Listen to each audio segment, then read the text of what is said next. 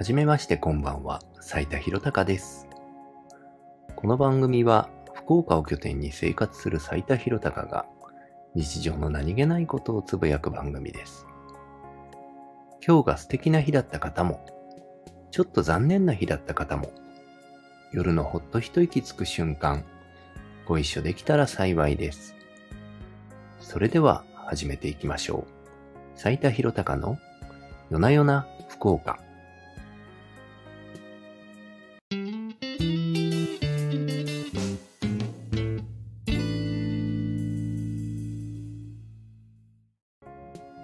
改めましてこんばんは、斉田博隆です。いやー、ついに始めてしまいました。ラジオは好きで、仕事の通勤中とか、ちょっとした移動の時とか、よく聞いているんですけれども、まさか自分が始めることになるとは、正直思っていませんでした。好きなことは自分でやってみたいなと思うタイプなので、もちろんラジオパーソナリティみたいな、おしゃべりのプロの方のように上手にできるとは思ってないんですけれども、気ままに楽しく続けていけたらいいなと思っています。コンセプトも特に今の時点では定まっていません。というのも、後でまたお話しますけれども、僕は何か一つのことを続けるというのがあんまり得意じゃないんです。狭く深くコンセプトを決めて、それについて番組を深めていく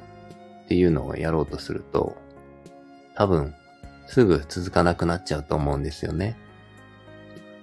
どちらかというと、広く浅くが得意な人間だと思っていますので、まあその時お話ししたいテーマについて気ままに話していくくらいの方が継続できるのかなというふうに思っています。ゆくゆくこの番組が成長して、リスナーさんからお便りをもらえるぐらいまでになったら、お便りに答えていく、ラジオみたいなことができたら嬉しいなとは思っています。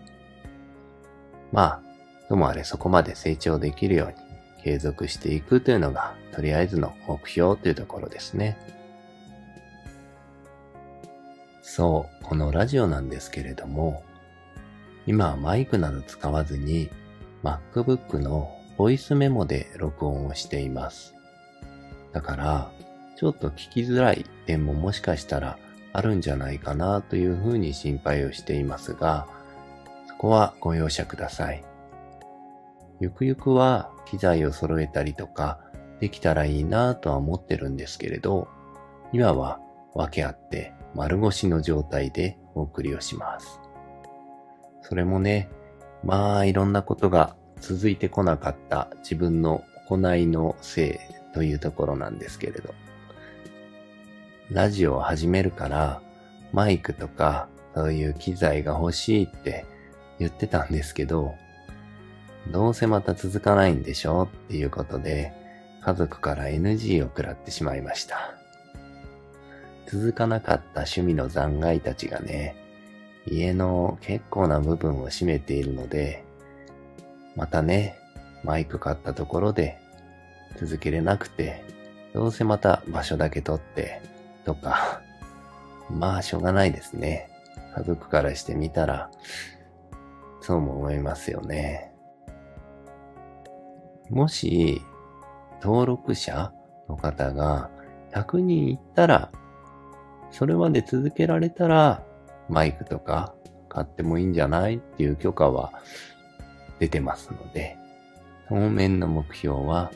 そこまで続けることかなと思ってます。簡単なことじゃないと思うので、すぐにそれに到達するっていうのは難しいと思いますから、それまで続けることができていたら買ってもいいんじゃないっていうことかなと思って、それ目指して頑張っていこうかなと思っています。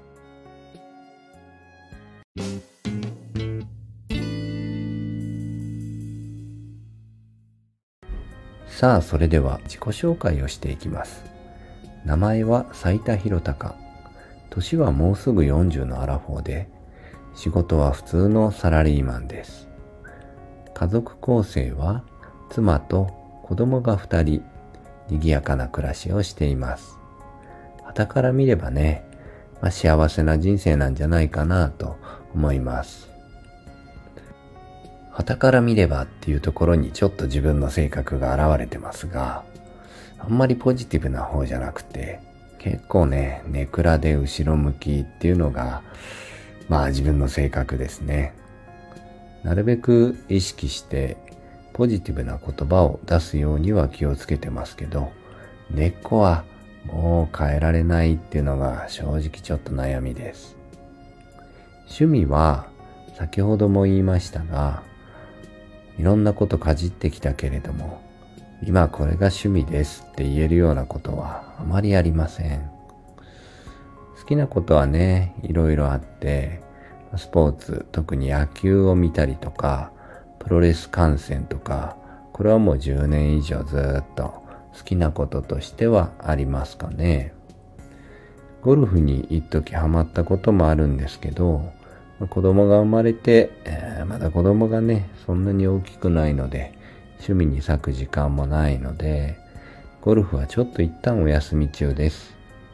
もうちょっと時間が取れたらまた挑戦したいなとは思って、イメトレはあ続けてたりとか、家の中でできる練習とかはね、最低限やってるようなところですかね。最近はもっぱら、ポッドキャストとかラジオとか聞くことが好きで、ジェーン・スーさん、堀井美香さんのオーバーザさんにはハマってて、通勤中、えー、行きも帰りもずーっと聞いてますね。来年1月にイベントがあるっていうことなので、参加できたら嬉しいなと思ってます。これまで本当にいろんなことをかじってきて、まあ、完全に飽きちゃってもうやってないこともあるけれども、今一旦お休み中とか、機会があったらまた始めたいなと思ってることも実はたくさんあるので、まあ、それらについてね、また今後お話しする機会もあったら小出しにしていければなとは思っています。続いて好きなミュージシャンですが、僕はミスターチルドレンが大好きです。小学校の時からずっと聴いていて、未だに CD が出たら買うアーティストですね。ライブにも何度か足を運んだことがあります。他にはバンプオブチキンも好きでよく聴いていました。好きなアーティストさん結構いるんですけど、歌詞の意味が深いアーティストさんが好きかなと思います。自分も音楽をやってた時期があって、作曲はあんまり上手にできないんですけど、作詞をしてたことがあるんですけどね。やっぱり歌詞って難しくって、桜井さんとか、ほんと天才だなって思います。あんな風に言葉を操れたら、ねえ、世界はどんな風に見えるのかなーなんて想像したりもしますけど、到底あの域に達することはできないですね。当たり前ですけど。好きな芸能人は、最近この人出てたら見ちゃうなーっていうのは、さらば青春の光ですね。YouTube も結構いろんなチャンネルがあって、まあまあいろいろ見てるんですけれども、さらばの森田さんもやっぱり天才だなぁと思いますね。なんか、些細なことをとっても笑える、ね、笑いに昇華させる才能というか、すごいですよね。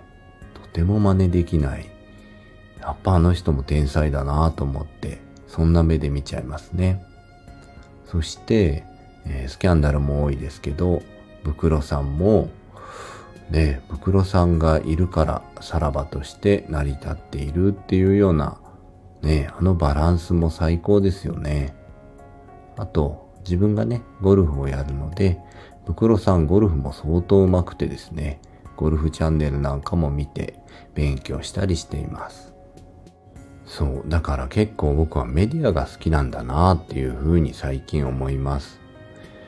もし、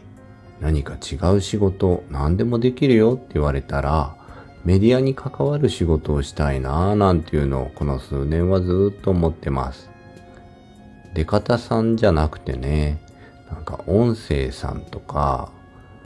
放送作家さんとか、そっちの方にすごく憧れています。もうね、潰しが効かないなーって半ば自分の人生何か新しいこと大きなことに挑戦することは多分ないんだろうなとは思うんですけどだからこそいいなっていう憧れの目を持って見ちゃってるっていうのもありますかね。最近ネットの記事でルー大柴さんが50歳を過ぎてからかな茶道を習い始めて今では師範に資格っていうのかな？師範の資格を取ったっていうのか、なんかそこまで上り詰めたっていう記事をネットで目にしました。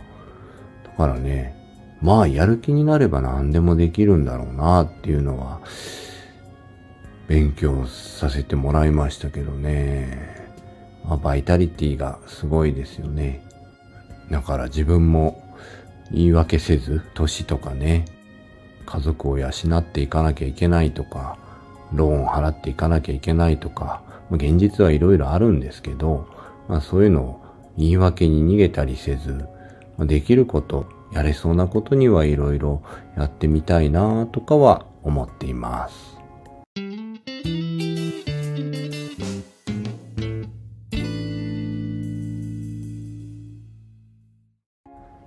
続きまして福岡についてお話ししていきます。福岡に来られたことがある方どのぐらいいらっしゃいますでしょうか？僕は今まで何箇所か住んできて福岡一筋というわけではないんですけれども福岡は本当に住みやすいなと思っています。空港が街中にあったり JR 西鉄っていう私鉄とか、えー、バス地下鉄とかの公共交通機関も発達しています。適度に都会ですし、都心から少し離れると自然も豊かだったりします。あとは食べ物も美味しくて、物価もそれほど高くないんじゃないかなと思います。福岡の食べ物といえば何を想像されますか？有名人の方が舞台挨拶とかで福岡に来た時、ラーメンとか明太子とかもつ鍋とか、その辺が美味しいって言われるのをよく耳にするので、そのあたりはイメージがつきやすいんじゃないかなと思います。もちろんね、その辺の食べ物もすごく美味しいです。でも、あえて紹介したいものが他にもありまして、それは、えー、福岡って実はうどんもとても人気で美味しいんですよ。えー、うどんといえば香川県じゃないの？って感じですけど、博多駅の近くにある上天寺っていうお寺には、うどんそば発祥の地という石碑があるんです。そのぐらい博多はうどんもポピュラーなんですよ。讃岐うどんとはタイプが全然違っていて、讃岐うどんっていうとコシがあるじゃないですか。福岡のうどんは全然コシがないんです。茹で時間が違うんですかね。まあ、あのコシのなさが本当にたまらないんです。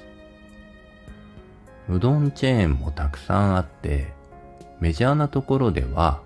ウエストとか、牧野うどん、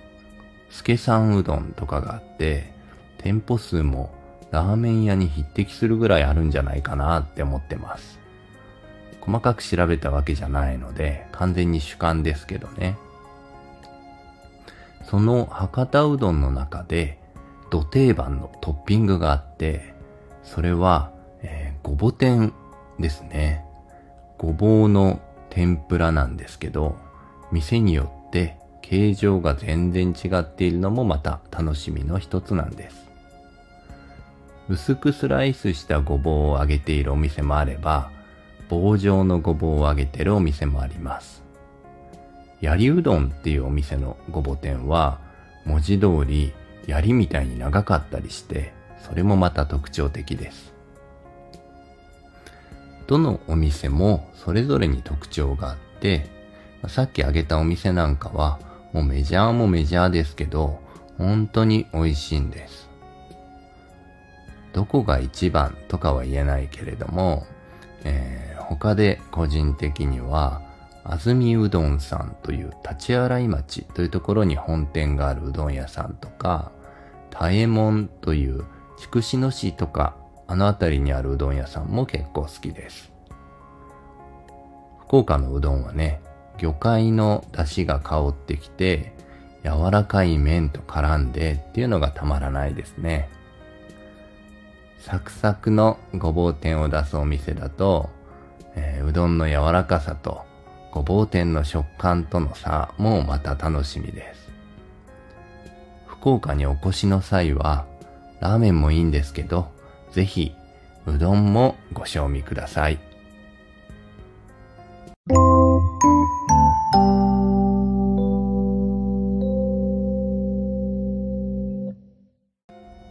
そんなこんなで初めての投稿、そろそろネタも尽きてきましたので、この辺りでと思います。今後の更新頻度とか、その辺も全然具体的には決めてないんですけれども、日常の何気ないことだったりとか、独断と偏見による福岡の紹介なんかしていければいいなというふうに思っています。最後まで聞いてくださった方、ありがとうございました。ここまでのお相手は、斉田博隆でした。それでは皆さん、おやすみなさい。